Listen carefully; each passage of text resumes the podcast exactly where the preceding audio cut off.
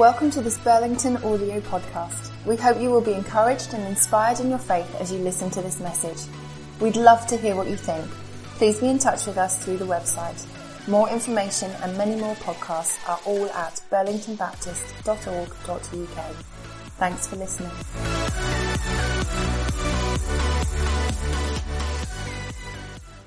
Last week was a gigantic team effort, uh, as all those type of Burlington moments are. So thank you so much for uh, all of you that helped and served and uh, worked so hard on all our behalfs and on our behalf in particular.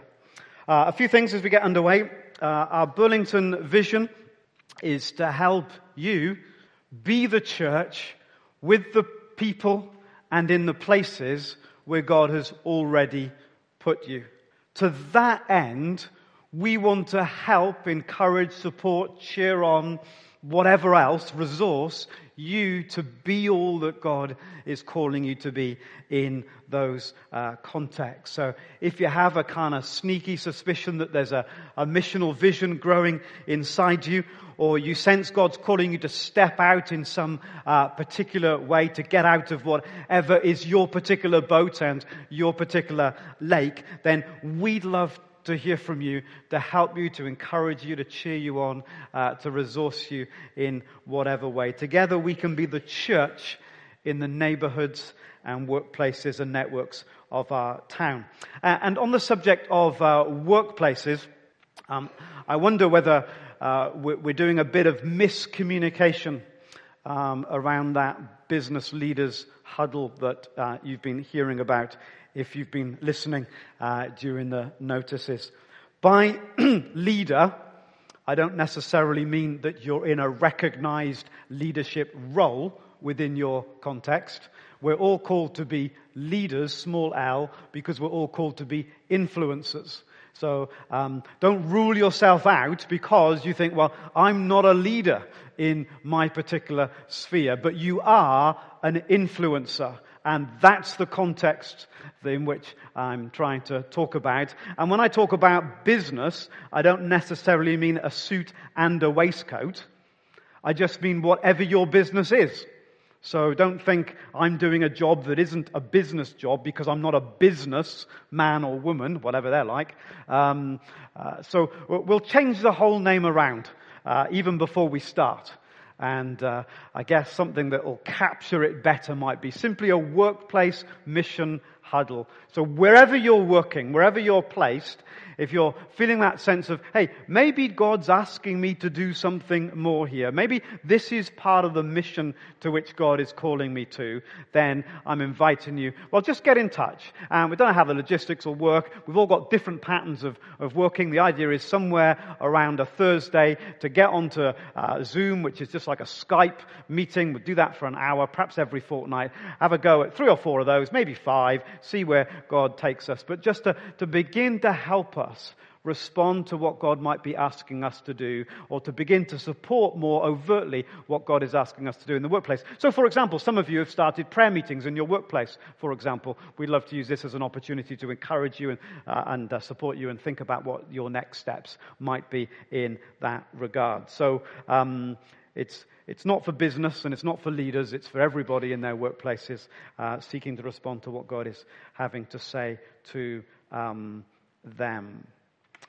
And then lastly, maybe um, before we get into uh, Mark chapter 7, uh, just to, to, to reiterate, to re-emphasize, to reframe that we're about this rhythm of celebration here and uh, community. We need both.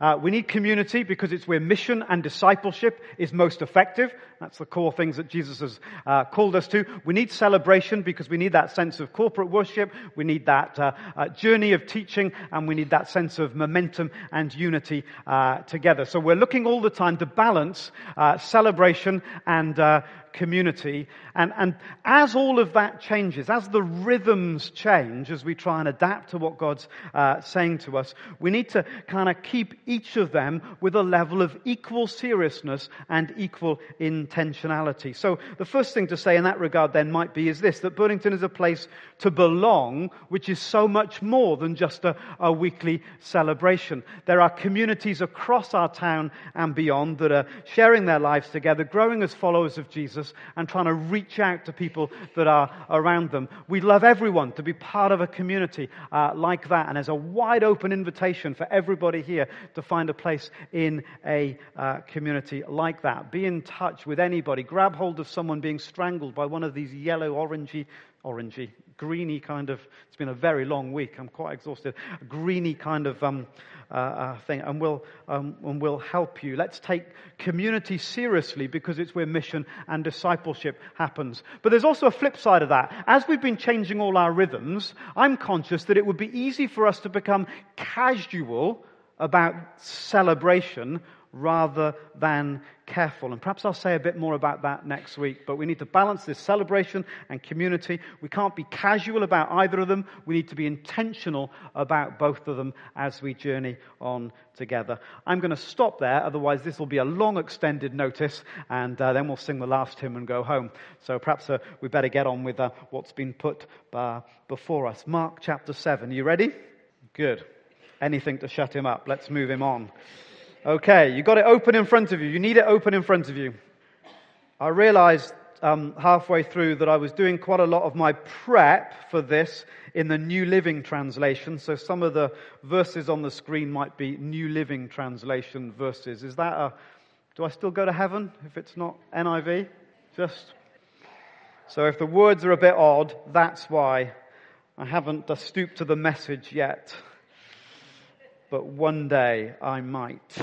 So, we're in Mark, and the way we're trying to approach this particular series is instead of kind of zooming in on a particular story, is to try and take a bit of a wider stretch and ask ourselves a question. So, what, what, why are all these stories together in the way that they are? I mean, we, could have taken different chunks. We're going to take chapters because it makes it easier.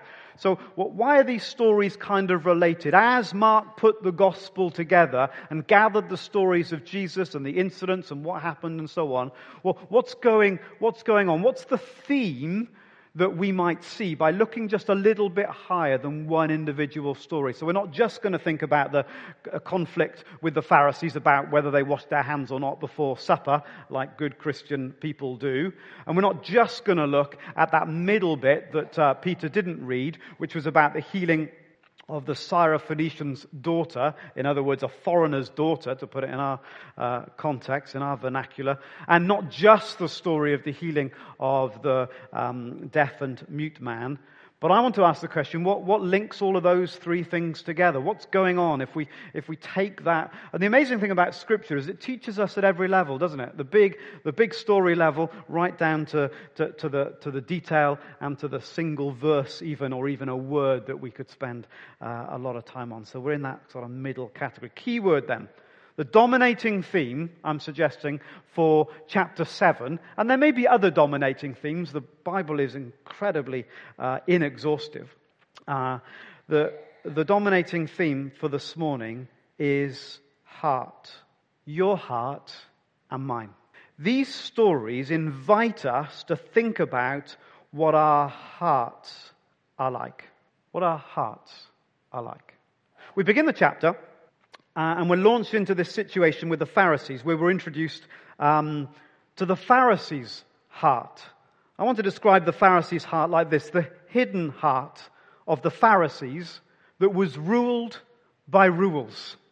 They had taken a principle, the principle about cleanliness, and they had attached to it lots of a myriad of different extra rules uh, uh, that weren't part of the original instruction in the Old Testament. They had become quite literally obsessed with rules. So verse 4 tells us similarly, they don't eat anything from the market until they immerse their hands in water. This is but one of many traditions they have clung to such as their ceremonial washing of cups, pitchers, and kettles. So they're into washing in a, in a big way, washing hands and washing up. Some of you have never been into that in the whole of your lives. Um, and consequently, other people in your family are quite into uh, washing hands and washing up. So these guys are, are well into the whole washing scene. And I guess we have some sympathy with them because as Pharisees, the rules started out as a very positive rhythm. We want to keep our lives clean. We want to live appropriately before God. So let's do these certain rules, rituals, traditions in order to help us. And they had a very positive, I would imagine, when they started out, spirit about them. But by now, those rules that once were good and liberating had become binding and uh, de, uh, diminishing, degrading, perhaps you might even say. Uh, and I guess we have, we have good sympathy with it. I grew up in a context in uh, South Wales where to be a proper Christian, you had to go to church twice on a Sunday. That's just what you had to do. Going once was a pretty pathetic, half-hearted attempt at being a Christian. It was only the proper tough guys that went twice. And, uh, and not, not, only, not only was, um, uh, uh was that kind of uh, imbued in us, uh, sometimes people would even say it as boldly as that. They'd say it in a kind of banterish way, but it's only banter because it's kind of true, isn't it? You know, a bit like Vicar of Dibley. Why is Vicar of Dibley funny? Because it's true. It's not funny because it's nonsense. It's funny because it's pretty close to what happens in ordinary church life up and down the country. So um, the, there was this kind of unwritten, you know, the, the proper stalwarts, the real pillars of the church. They would come uh, twice on a Sunday, and so those that didn't come twice would be frowned upon because they didn't match up to the rule. Now, no one quite would say it was a rule, but effectively it was an unwritten rule in the community that if you wanted to be a quality Christian, then you needed to get your bottom on the pew at least twice on a Sunday. And, and whilst that might have started off as a very positive kind of engagement, come on people, we need to be together to celebrate and listen to God's word, something that we would all affirm, ended up in a rule where what was being measured was not your ability to worship or your absorption of God's word and your willingness to do something about it during the week. What was being measured was whether you sat on a very hard bit of wood twice a week rather than once a week. And if you managed it twice, then you were a super duper Christian. And if you only managed it once, well, you're only going to scrape into heaven by the skin of your teeth. So instead of the rhythm being a tool for your faith to grow, it became a rule by which we judged other people, and it became a rule that if you are not careful, you ended up even maybe subconsciously focusing on as being the target. Are you with me? So we'd look around in the evening and there would be less of us, but we were the proper chosen ones. Some of you know what I'm talking about. Others of you have never been to an evening service in your life and you're gloriously liberated from all of that stuff. God bless you. So they get asked, essentially, Jesus and his disciples, why aren't you very good Christians? Not because you don't go to church twice on a Sunday, but in this context, Jesus and his disciples are getting asked, why are you not very good Christians, very good faith followers, because you don't wash properly? So the Pharisees and teachers of the religious law asked him, why don't your disciples follow our age old tradition? You all know the rule. You've got to wash your hands before lunch. They eat without first performing the hand washing ceremony. Keeping the rules had become the focus, and they'd ended up being ruled by rules. And how easy is that? Jesus almost hyperventilates. He goes absolutely mad.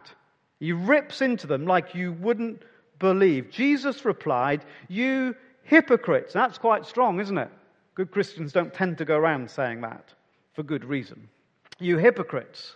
Isaiah was right, verse 6 we're in, prophesied about you, for he wrote, These people honor me with their lips, they do all the rules, but their hearts are far from me.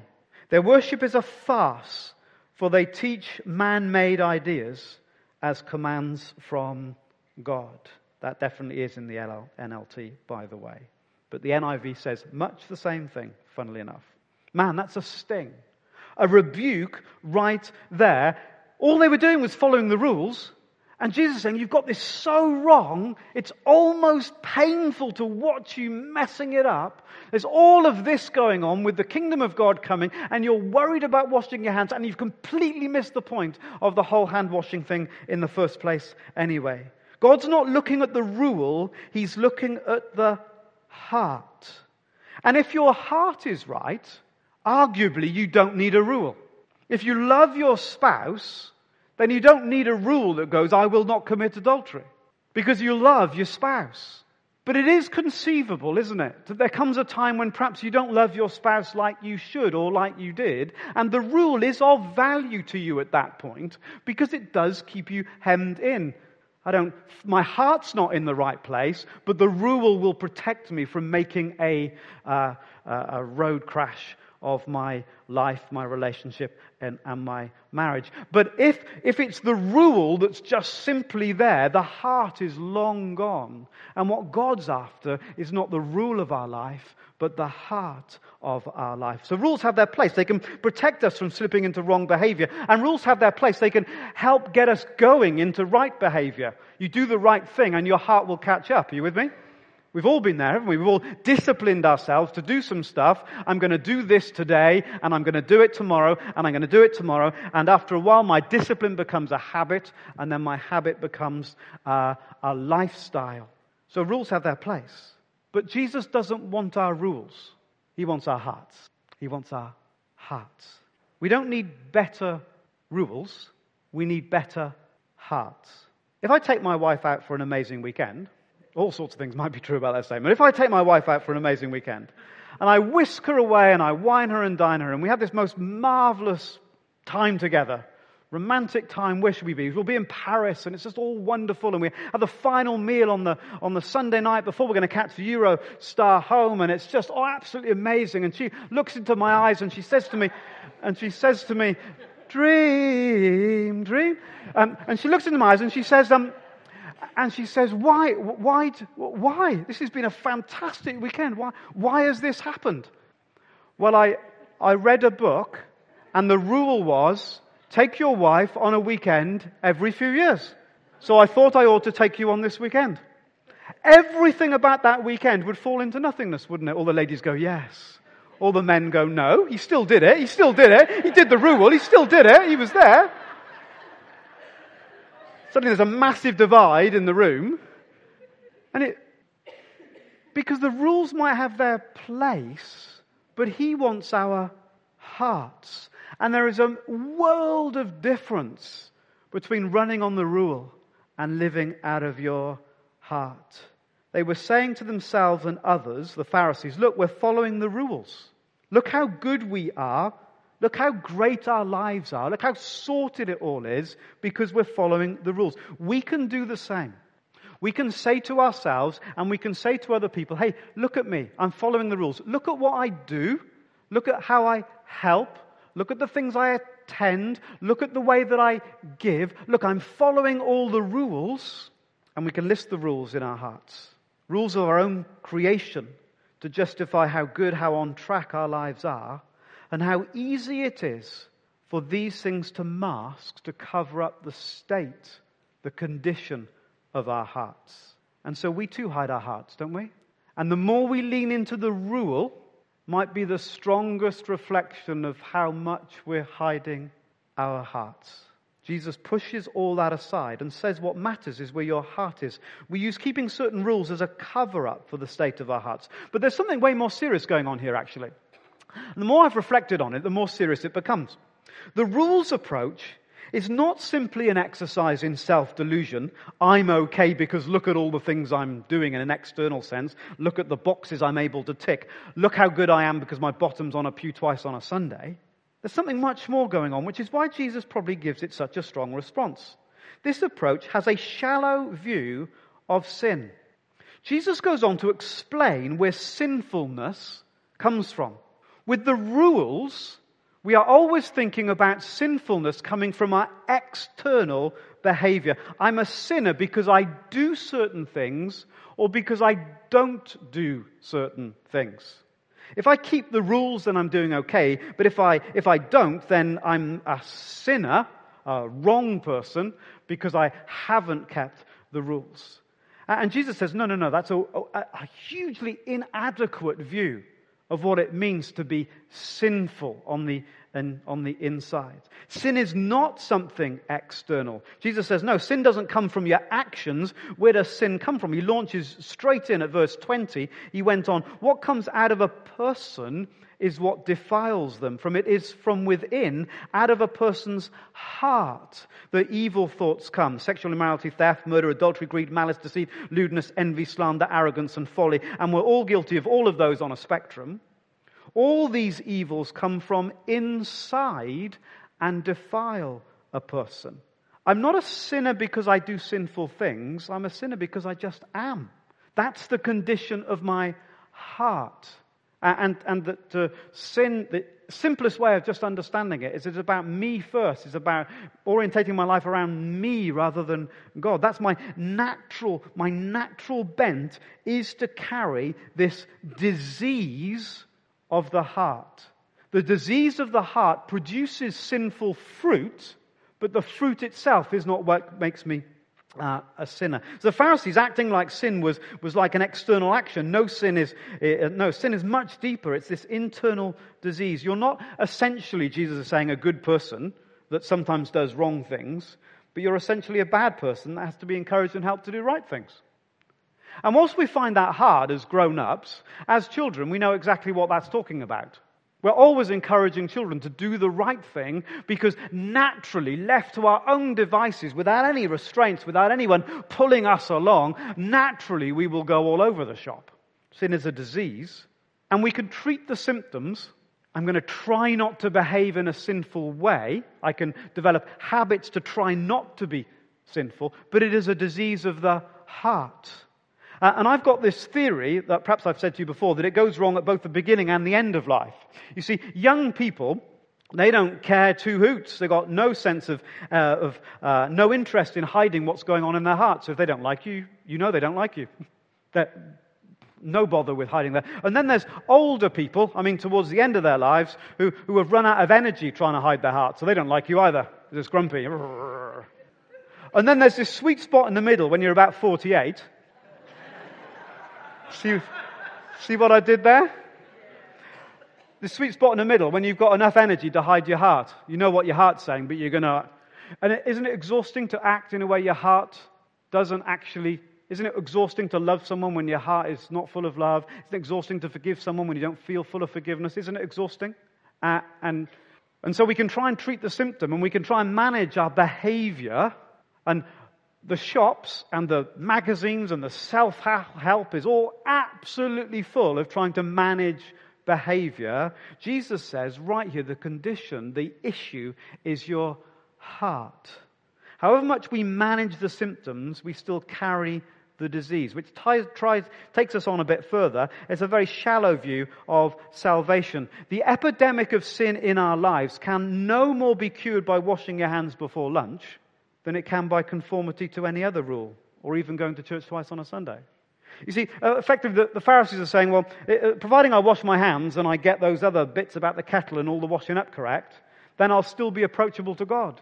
I, I mean, how shallow is that? What Jesus is trying to convey is the condition of your heart and mind is so messed up, you can't possibly just wash it away by washing your hands. And you will know that. Because we've all felt guilt and shame and pain and sadness and brokenness. And we know that all the washing up in China can't help us with that. Or even doing the washing up in your own kitchen, for that matter. Caricature, in our context, as long as I make sure I wear the right clothes, I go to the right places, I do the right things in my life, I wash my hands before lunch, or I say grace before the meal, then I'll make myself acceptable to God. The illusion of the hidden heart is that we can have all this reality in our hearts. All this shame, this guilt, this uncleanliness that can produce all this fruit potentially, and we can just wash it away with a bit of fairy liquid or a bit of dove soap. And Jesus goes, you, have just got this wildly wrong. Such a shallow view of what the disease really is. Such a shallow view of what salvation is all about. And, and, and no wonder he calls them hypocrites. He just kind of explodes, doesn't he? He says, absolutely, this is a farce. This is miles away from what's true about the human condition, and it makes a mockery of relationships, doesn't it? If our relationship with God is all about rule keeping, there is no relationship. There's no relationship with our families if all we're doing is simply just keeping the rules, who, whoever made the rules and whatever the, the good intent of the rules is. If it's about rules, if it's, if it's not about our hearts, then it makes a complete mockery of relationship and it makes a complete mockery of the cross, doesn't it? Just a few weeks ago, we looked at the agony of all that Jesus faced, the, the darkness that overcame the world, that entered his soul, that separated him from God. The idea that somehow we can wash that away with the washing of our hands or rocking up to a couple of prayer meetings and a church service is a nonsense that Jesus wants to explode here. None of that will deal with the condition of our hearts. So, what will? Which takes us to the next story. And the next story is where Jesus meets a woman and I'm going to describe the reflection of her heart as the honest heart. Then Jesus left Galilee and went north to the region of Tyre. Why is that important? It's because Jesus, uh, Mark is wanting us to know that what happens next is uh, with a Gentile, a non Jewish woman. Now, interestingly enough, the Jews might have had this very positive view about themselves. Providing we wash our hands and do all our bits, then we're acceptable to God. When it came to the Gentiles, they had quite a different view of sin. The Gentiles were sinners just because they were Gentiles. In a sense, it was a much more honest view of what was true. Because they were a Gentile, because they were of that ethnic origin, they were kind of just born into sin. Tough luck, mate, you're a sinner. It's like a disease you carry in your heart. Someone needed to hold up a mirror to the Pharisees and go, hello, so, so we've got this different context now where, where there's this Gentile person who kind of, by definition, whenever she comes into contact with a Jewish person, knows that they are understood to be a sinner, knows that they're defiled, knows that by definition, by birth, by ethnicity, they're unclean. Such a contrast to the Pharisees who were completely self-sufficient, who didn't need a savior, they just needed their fairy liquid every morning. This woman knows her need. She knew her need. And she asked Jesus for help. Admittedly, Jesus' reply is quite hard to interpret, and you can spend uh, the rest of your life reading about what people say about it and trying to understand it. But looking at it in the light of the whole chapter has given me some fresh revelation on these uh, verses. Jesus is putting his finger on something. And Jesus is trying to, uh, sorry, Mark is trying to express it in these stories that he's telling. So she'd asked Jesus to heal her daughter who was demon possessed. Since she was a Gentile born in, um, in Syrophoenicia, Jesus said to her, First, let the children, let the Jews eat all they want, he told her, for it's not right to take the children's bread and toss it to the dogs. I think Jesus is kind of tongue in cheek saying, Well, you know, the, you know the deal, girl. You know the deal that God blesses the Jews, and hello, you're a defiled sinner, Gentile. You know the deal, he says, with a twinkle in her eye. And as sharp as a flash, she comes back and understands something about who God is. Isn't it amazing? What the Pharisees couldn't understand, this Gentile woman perfectly understood about the nature of God. She said, Yes. But even the dogs under the table eat the children's crumbs. Even the blessing of God is so great it can never be contained with one group of people and one nation. It will come to all of us. Jesus kind of says with a twinkle in your eye, You're a Gentile. Do you know that you're full of sin, defiled, unacceptable to God? And she simply goes, Yes, that's right. I'm totally aware of who I am. I'm totally aware that I've got nothing to offer. I can't puff myself up. I can't boast about how great my heart is. I know that I, I, I am who I am. But taking the banter of Jesus' words, even the dogs get well looked after, such is the grace of God. And she received mercy she knew she didn't deserve. She knew she had no right. She knew she had no bargaining power. She just came and asked for mercy. And notice how this is a picture of salvation too. She doesn't just get some scraps, does she, from under the table. She gets her daughter released from the power of demonic forces. I mean, none of us would go, that's a small thing. You with me? She got the abundant blessing of God poured out onto her life. If God did that for us, we would hardly feel that He'd given us just a little bit from under the table. Such a contrast there already. Can you see between the, the hidden heart, I don't really need anything, I just need to wash my hands, do these simple things, and I'm all right with God, to the honest heart that goes, actually, I'm not all right with God. I've got no bargaining power. I've got nothing to offer. I, I know that I'm defiled. I know that I'm unclean. I know that I'm messed up. All I can do is ask for mercy and she gets mercy poured out on her family in a wonderful way. So, what's been set up here is the issue of the heart, that we need our hearts touched, we need our hearts changed, we need our hearts restored. Whatever our external compliance to laws, rules, rituals, whether we're good Christians because we say grace before our meals or not, is ultimately the issue of our hearts. Salvation is getting our hearts dealt with. You with me so far? Enter the third and final story. Verse 31. Then, um, and we get introduced to the healed heart. Verse 31. Then Jesus left the vicinity of Tyre and went through Sidon down to the Sea of Galilee and into the region of the Decapolis. So he's still outside of the Jewish kind of setup. Uh, there, some people brought to him a man who was deaf and could hardly talk, and they begged Jesus to place his hand on him. Verse 33. After he took him aside, away from the crowd, Jesus put his fingers into the man's ears, then he spat and touched the man's tongue. He looked up to heaven and with a deep sigh said to him, Ephphatha, which means be opened. What's going on in that moment? You've got this, uh, this kind of deaf and mute man who is pretty much isolated from everybody. I mean, we all know the feeling about being lost or lonely in a crowd. You imagine being deaf and mute. You're kind of lost and lonely in a crowd all of the time. Super isolating experience for a, a human being. And, and, Jesus, it says, takes uh, him away from the crowd, uh, away from all the distraction, so that this person will know that he has Jesus' undivided attention. Then Jesus put his fingers into the man's ears. That's quite a, to say, intimate type thing. Perhaps not, uh, that's the wrong, but it's a, quite a close up and personal thing, isn't it? You know when you go to the opticians and you can see what's crawling in the optician's beard? because you're up right really close, yeah? Do you know it? So it's like that. You can't stick your finger in a chap's ears from a long way away, can you? You're pretty close in. You with me? So, so he's got rid of everybody. There's just the two of them. This man's been ignored all his life because he can't hear and he can't speak. It's just, I mean, everything's just a huge effort. And Jesus is focusing on him as a person. Fingers in the man's ears. Then he spat and touched the man's tongue. Gosh, we'd think twice before doing that, wouldn't we? Certainly be more careful who we sit next to in church. What's going on in this relational, this physical closeness? I want to suggest that in this physical closeness, this, this encounter with Jesus, you can't describe it as anything other than being up close and personal. This encounter with Jesus is heart to heart. Why do I say that? For two more reasons. Firstly, because then Jesus excuse me, because Jesus sighed. What, what happened? Did Jesus just, something of, the, of the, the compassion, the heart of Jesus just erupted? You know, that deep groan, that deep kind of longing, that deep kind of um, heartfelt compassion for the man in front of him kind of exploded, came out of Jesus um, and enveloped the, uh, the man. Encounter with Jesus is heart to heart.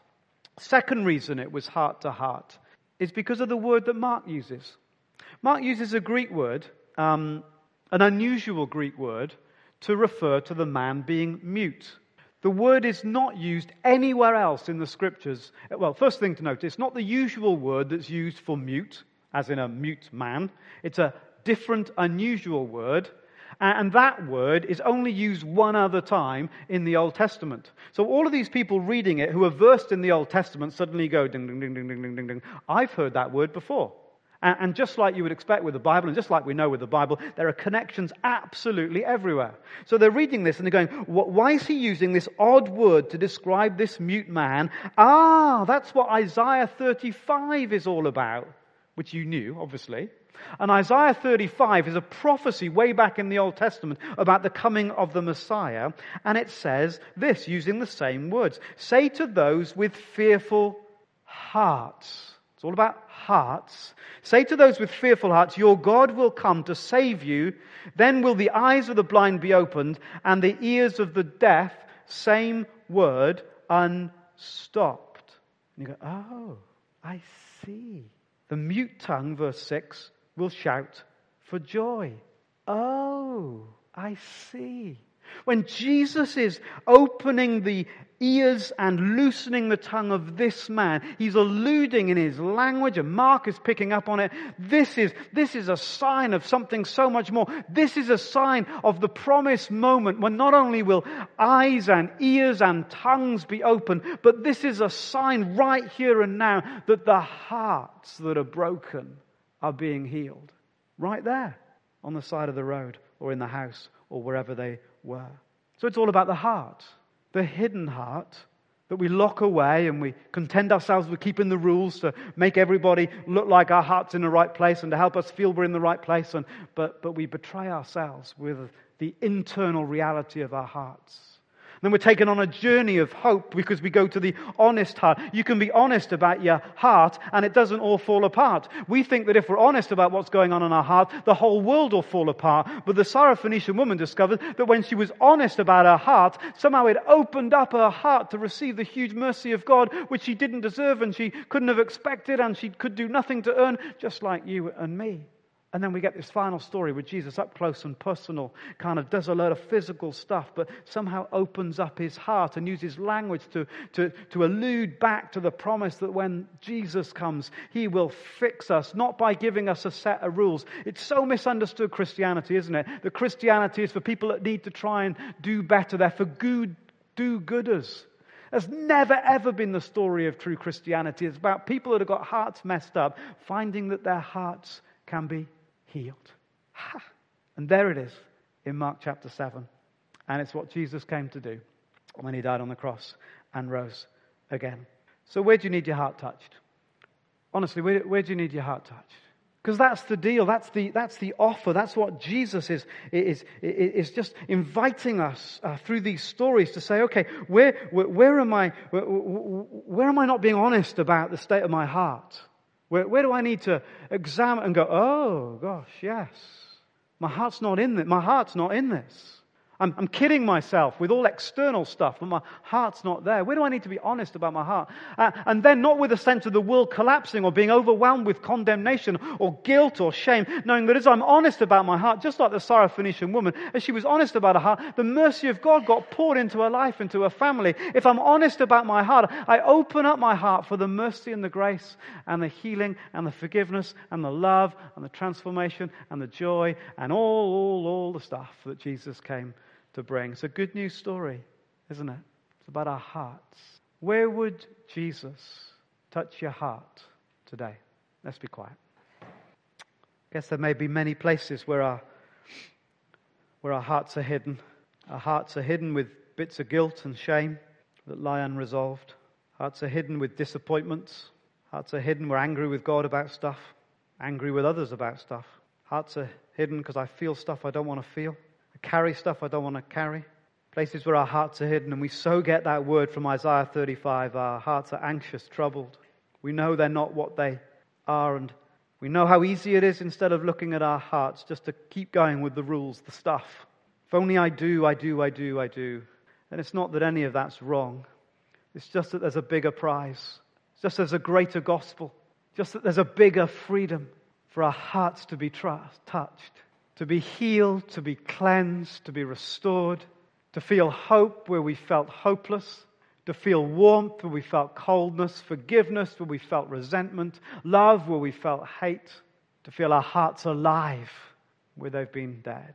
Help me to be honest about my heart and to know that in that moment of honesty, healing is just a touch from Jesus away. So, Lord, I give you my heart.